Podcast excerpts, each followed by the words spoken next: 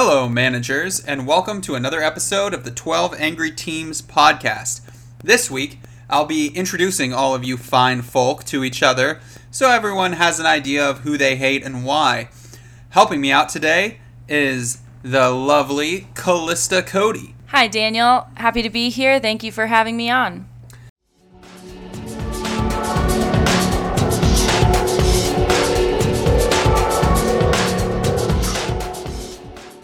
So, Callista, your team's name is Pigskin Skull Plaintiffs.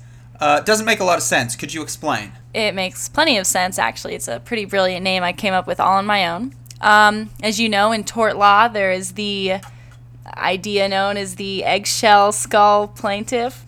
And, uh, you know, the idea if you hurt someone and he's got a weak skull, and even if it wouldn't have hurt a normal person, it hurts him, blah, blah, blah, you still gotta, you gotta pay up. Um, I just changed it around to pigskin skull plaintiff. I see.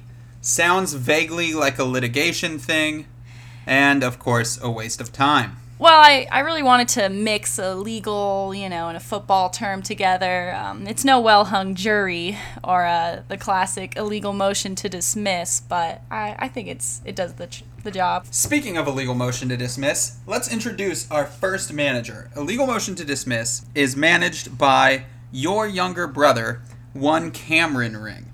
Now, am I correct in my understanding that Cameron is not a lawyer?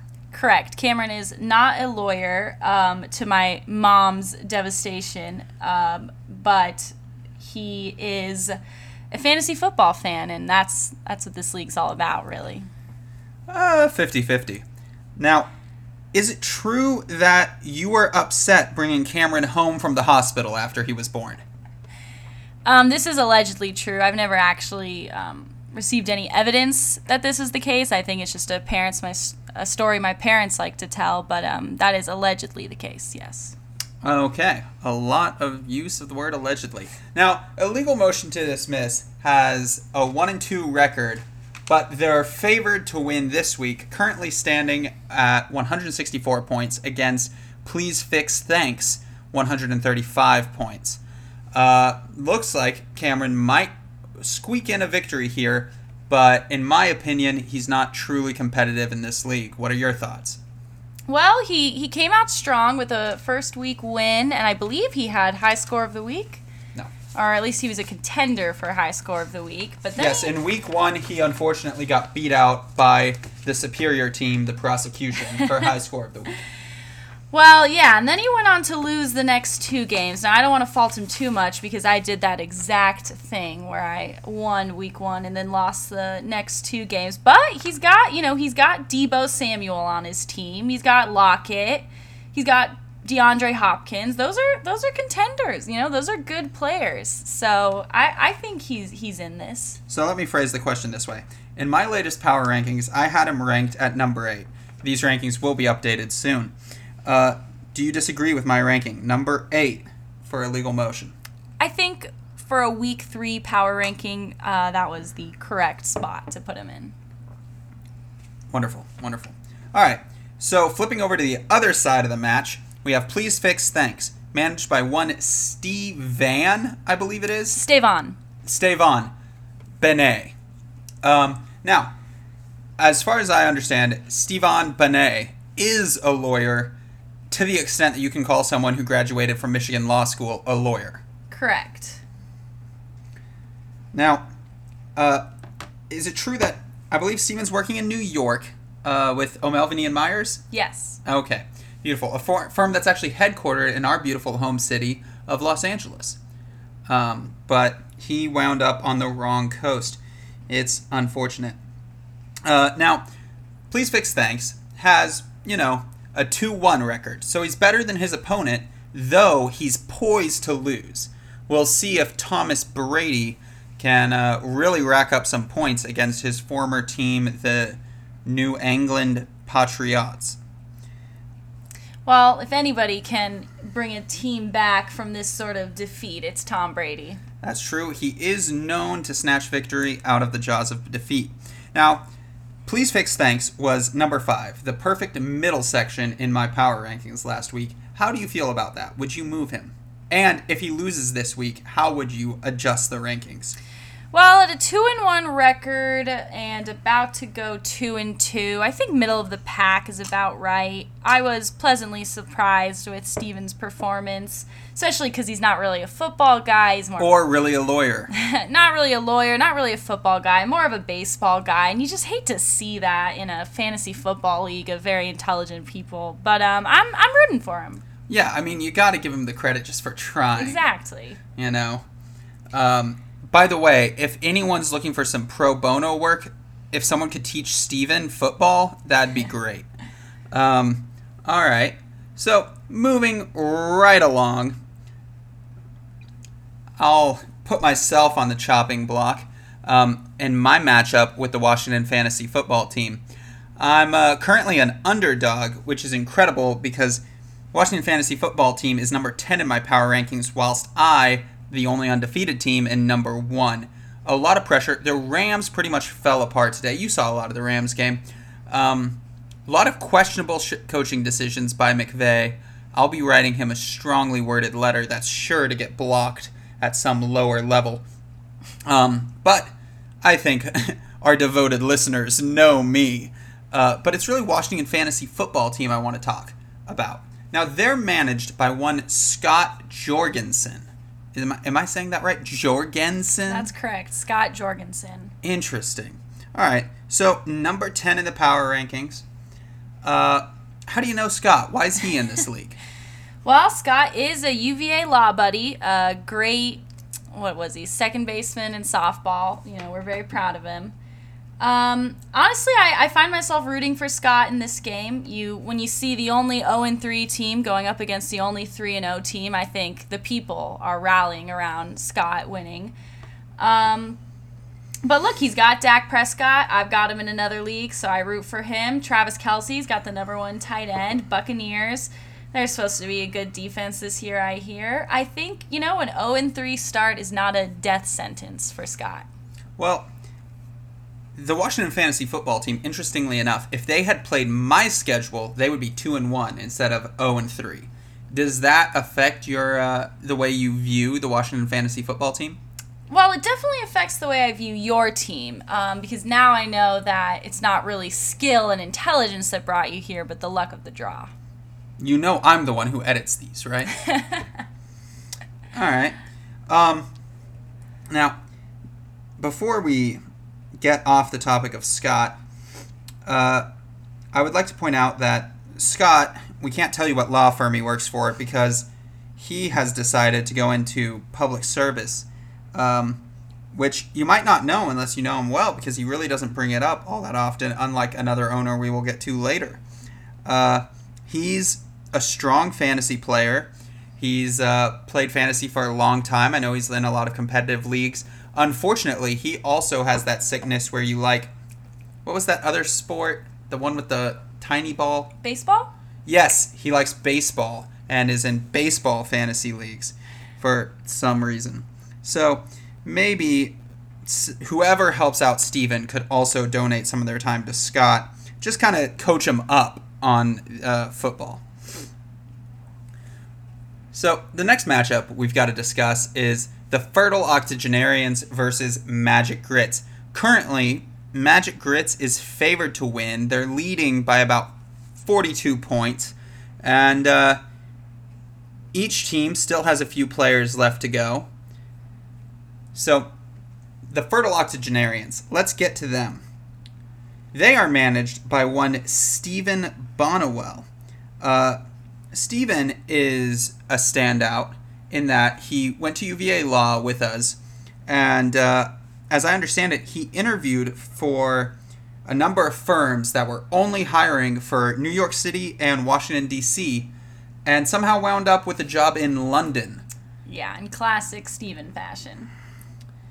But as I understand, it, he's now uh, stuck in London where they don't care about the NFL. I'm not sure I'm reading this card right because it doesn't make any sense. They have to put American in front of the word football because football for them is soccer, and it's I, I don't I don't want to talk about it anymore. All right, yeah. Honestly, doesn't merit any further conversation. So, Stephen Bonnewell, currently stands at a two and one record. Looks like he's going to lose this week, moving him to two and two. In my power rankings, he is number four, just ahead of the other Stephen. uh, Stevan.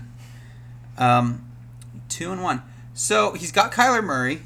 That's great. He's got a little McLaurin, also impressive. He's got some Mike Evans and Mike Williams. He likes the Mike. Would you move him out of the fourth position? And if he falls to two and two, how far down the rankings would you suggest dropping him? I mean, you interestingly skipped over Ezekiel Elliott, who was a, you know, what, top six pick in the draft. For some inexplicable reason. I realize he had a great week this week, but, you know, forget about it. I think Steven belongs in the top six. Um, you know, two and two is respectable at this point in the season. You know, he's got as many wins as losses. Nothing to complain about, considering there's going to be people who go one and three after this game. Mm-hmm, mm-hmm. So yeah, I think he's a, he's a contender. Now, on the other side of the ball, we have Magic Grits managed by Anthony Jadick. But unfortunately, before we can talk about Anthony and his team, we have some other things we need to get to. so we'll get back to that. Um, first, let's deal with our next matchup Vandelay Industries versus Tijuana Panthers. Now, at the moment, CBS is so confident that Tijuana Panthers is going to beat Vandelay that the Tijuana Panthers are a 99% favorite, with Vandelay having a bleak 1% shot at winning. Uh, it all rides on Rob Gronkowski, uh, who is out this week, which frankly does not reflect well on Peter's management. Now, my first question would be uh, Peter is one of only two managers in this league to have children. He's one of the only two fathers in this league.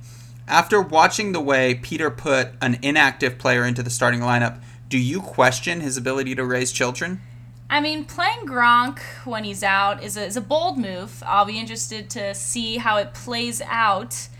Um, but no, this makes me doubt everything about Peter. I think it's also important to uh, name that he's the second oldest member. Of he is old. He's very old, so um, you know you wanna you wanna cut him some slack. You know. Yeah, I mean, how would he know to use the internets to check on Gronk's exactly. status today? I mean, somebody who didn't know football, who just glanced at their team, you know, a day before the games, would know to switch out an inactive player um, for literally anybody else. Also, a decade ago, you know, when Pete was in his 30s, Gronk was really good, so it makes sense that Pete would want to start That's him. true. He clings to the past, and you know, it's it's obvious from his from his play. I mean, he's one and two. He's about to go one and three.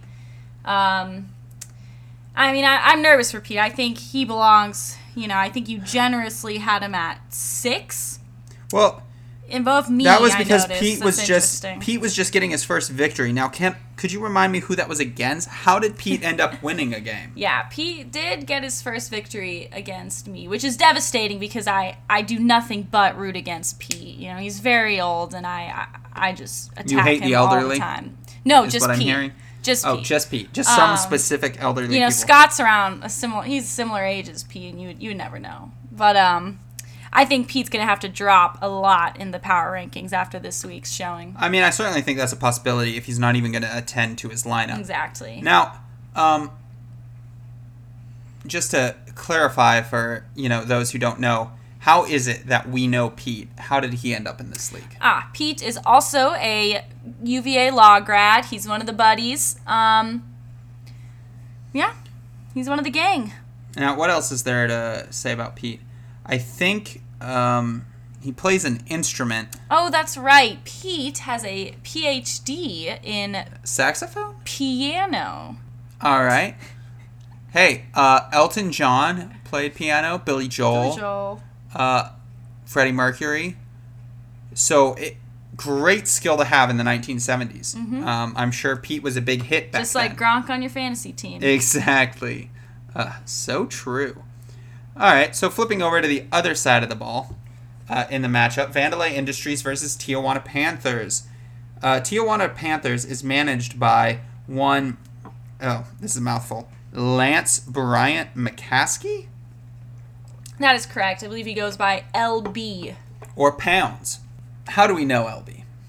LB is another UVA law grad, one of the gang, and uh, he, I believe, is clerking right now in. Yes, correct. Much like Exactly. Scott, LB is not at a firm. LB is currently doing public service. However, unlike Scott, he brings it up constantly and expects the country's gratitude. Um, he's also loyal to a fault to PBR, somehow winning the Metrodome matchup, something I'm still devastated by, seeing as the inferior beer squeaked out a victory. I can't help but root against LB. You know, he's he's arrogant and you know, he, he has a right to be. He's, he's good one of those guys he's good at everything and you just you just hate him for it, you know? So I was really happy to see a loss the other week and um, devastated to see a to see a win here. But it is against Vandelay Industries, so nothing to worry about yet. which in my podcast with LB, we nominate, nominated, nominated Vandelay Industries for most likely to win the Horse's Ass Award Ooh. this season because, again, uh, much like starting the inactive Rob Gronkowski in the eighth round, he drafted the out for the season Gus Edwards, a fact which is probably going to keep coming up in this podcast. Look, I mean, Pete's heart isn't into it. You know, he's not he's not here to play. He's not leaving it all out on the field. Is he's it- just going through the motions. It seems like he's distracted by his toddler and his pregnant wife. You know what? You can make the all the excuses you want, but at the end of the day, if you can't even set a lineup, then what are you doing in this league? That's a good point, especially for a man who's basically running his own off the record casino. All right, let's get on to our next matchup. Um, Pigskin Skull Plaintiffs versus Well Hung Jury. Daughter versus father. So let's start with Well Hung Jury, managed by one Lawrence Ring. Now, Well Hung Jury, what do you have to say about them? They are currently sitting at number nine in my power rankings. That's about right. I think low, low to very low is where um, Well Hung Jury belongs. I mean, he's he's put up a, a rough showing. I mean, he had one good game last week, was it? But earlier in the season, he was he couldn't even get over a couple points, and uh, you know he's about to go one and three. And you know, I don't want to harp on my own team, but two of my players left the game with an injury. So two of my players put up zero, and I am still going to be well hung jury handily. And you know, there's a lot of people to blame. Chris Carson didn't do well.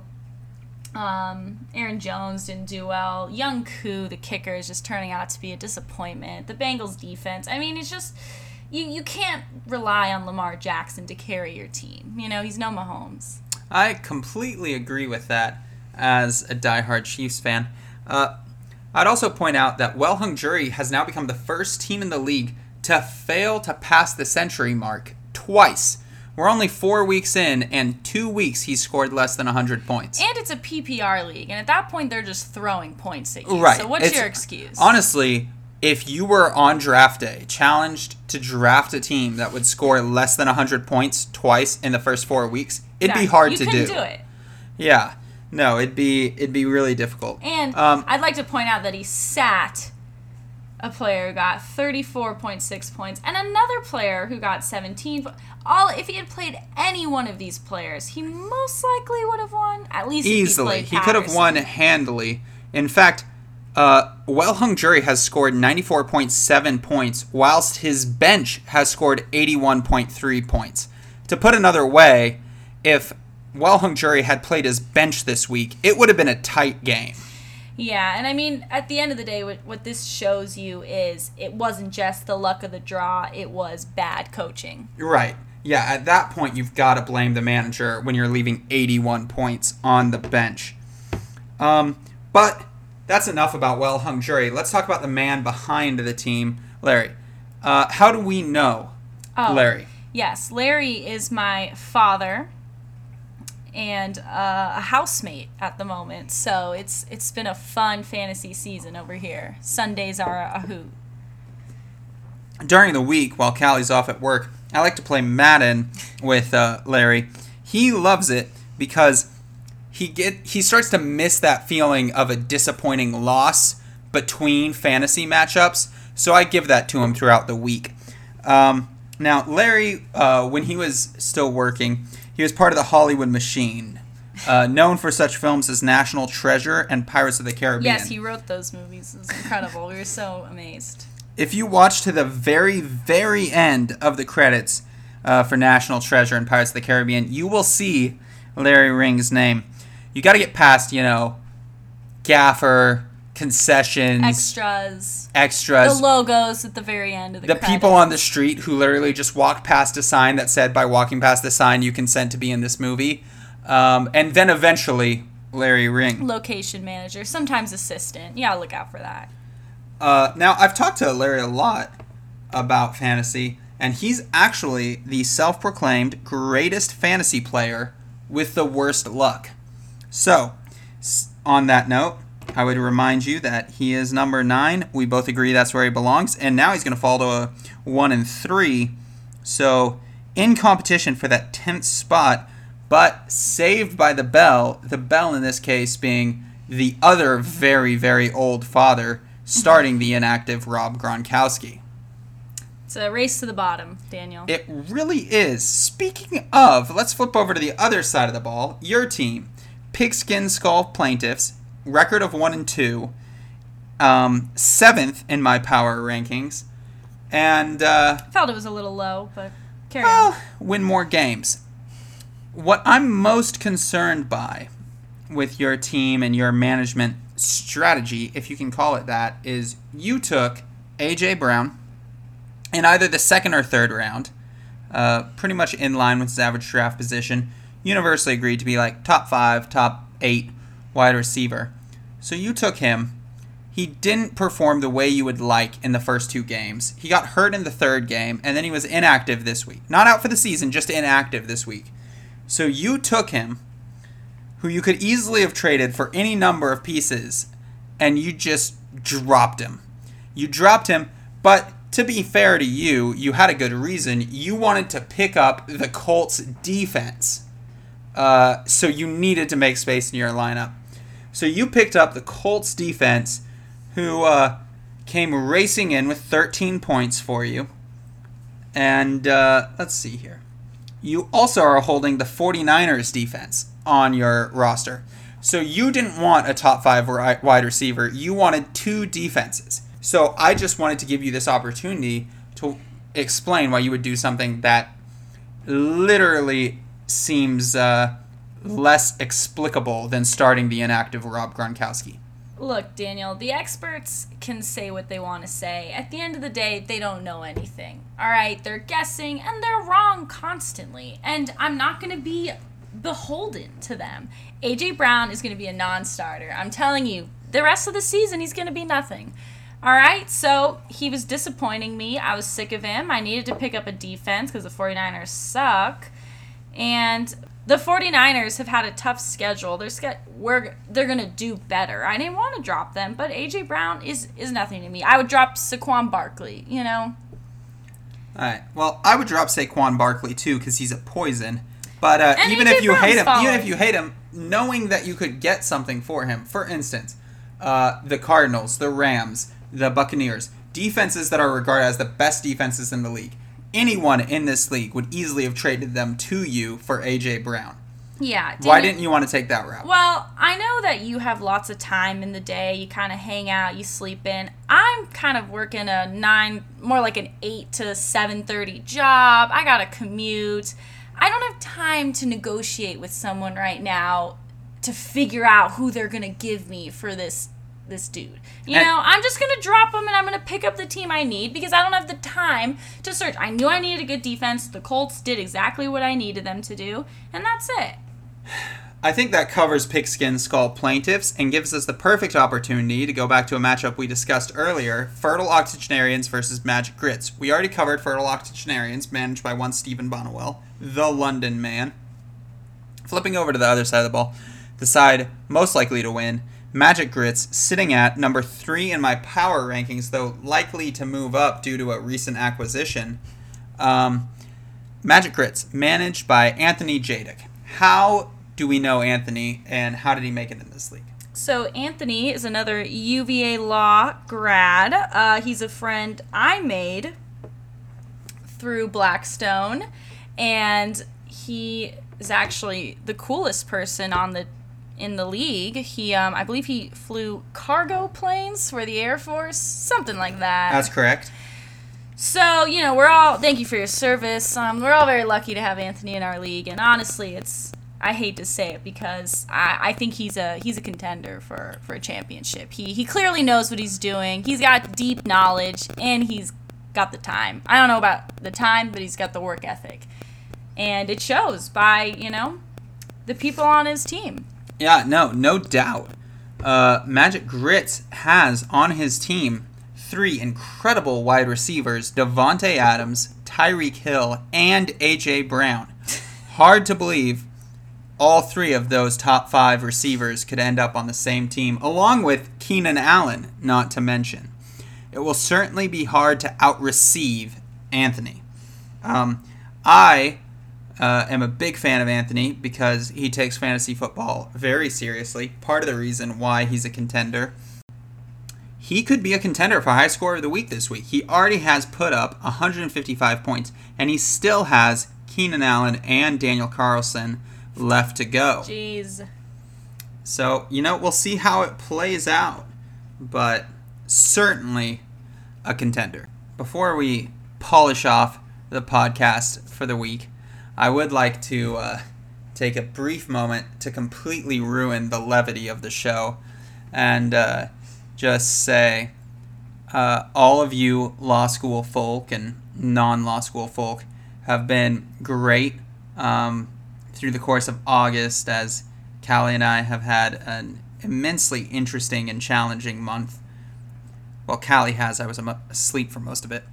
But uh, thank you guys so much for all of your support. And uh, this past week, we received a wonderful uh, arrangement of flowers from a number of our UVA Law friends.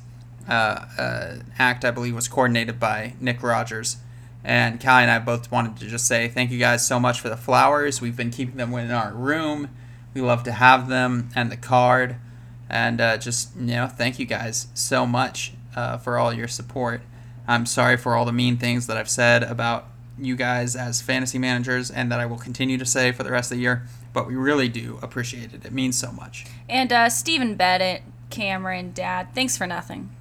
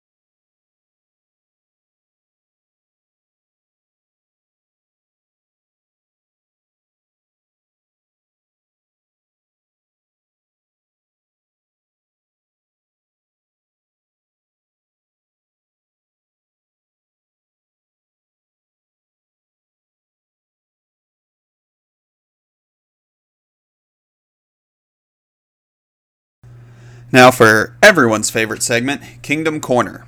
This week in Chiefs Kingdom, the Chiefs finally got off the schneid, vanquishing the Philadelphia Eagles with a final score of 42 to 30.